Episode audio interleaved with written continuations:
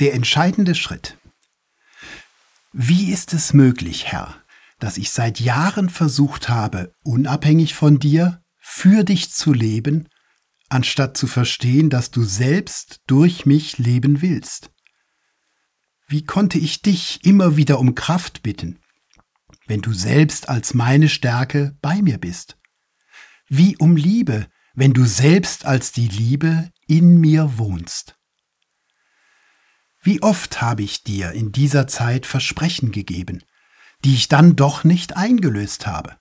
Unzählige Male habe ich mir vorgenommen, mich endgültig zu ändern, endlich ganz neu und ganz anders anzufangen, so lange bis ich selbst nicht mehr daran glauben konnte. Immer wieder versuchte ich bei geeigneten Anlässen aufzutanken, um in meinem Alltag mit dem nötigen Schwung bestehen zu können aber meine Vorräte gingen mir oft schon aus, bevor ich wieder richtig zu Hause war. Ich merkte wohl, dass sich der Glaube nicht speichern und das Leben nicht konservieren lässt.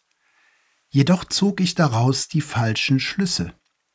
Ich verzweifelte abwechselnd an dir, an meinem Glauben und mir selbst, aber zweifelte zu wenig an der Art, wie ich meinen Glauben lebte. Ich kam nicht auf den Gedanken, dass ich vielleicht mit dem richtigen Glauben an den wahren Gott glaubte, aber eben auf falsche Weise. Ich dachte, du wärst mir mit deinem Kreuz und deiner Auferstehung viele entscheidende Schritte entgegengekommen, bis auf den einen, den ich allein und ohne dich zu gehen hätte. Ich fühlte mich verpflichtet, auch etwas von mir aus für dich zu tun nachdem du schon so viel für mich getan hattest. Aber je mehr ich mich anstrengte, desto verkrampfter und verzweifelter wurde ich. Zwar bat ich dich stets um deine Unterstützung, aber letztlich suchte ich das Entscheidende doch bei mir. Jetzt erkenne ich, dass gerade das mein Fehler war, dass ich von mir etwas erwartete, was du gar nicht von mir gefordert hattest. Dass ich etwas erkämpfen wollte, was ich in dir schon längst hatte. Du bist mir nicht nur neun oder auch 99 Schritte entgegengekommen, so dass jetzt alles an meinem einen eigenen Schritt läge, sondern du bist alle, zehn oder hundert Schritte auf mich zugekommen, damit ich nun jeden Schritt, den ich zu gehen habe, mit dir und durch dich gehen kann.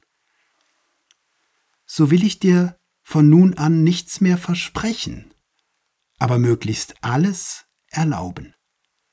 Ich möchte dich nicht mehr nur für meine Geschichte beanspruchen, sondern mich für deine Geschichte mit dieser Welt und mit mir öffnen.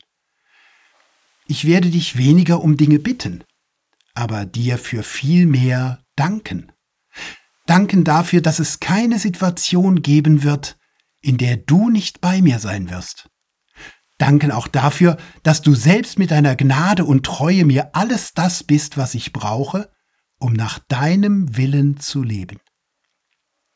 Jetzt bin ich mein Leben nicht mehr leid, sondern auf dein Leben gespannt.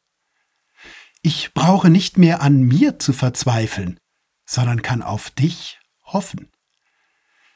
Ich habe erkannt, dass nicht ich den Glauben trage, sondern der Glaube mich trägt. Alle deine Worte werden für mich plötzlich zu Verheißungen, weil ja auch deine Aufforderungen von dem sprechen, was du selbst durch mich tun willst. Ich bin befreit davon, ständig meinen eigenen geistlichen Puls zu fühlen, weil ich weiß, dass dein Herz wirklich für uns Menschen und damit auch für mich schlägt. Nicht, dass sich bei mir selbst etwas Entscheidendes geändert hätte und ich plötzlich stark wäre, wo ich vorher schwach war. Nein, neu ist nur, dass ich anfange zu verstehen, was ich in dir gefunden habe. Ich brauche weder etwas Neues noch etwas anderes, als ich schon lange habe. Aber das brauche ich, nämlich dich.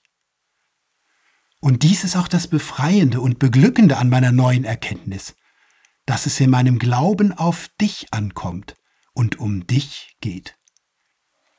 Wie ich mich kenne, werde ich das immer wieder vergessen. Aber du vergisst es nicht.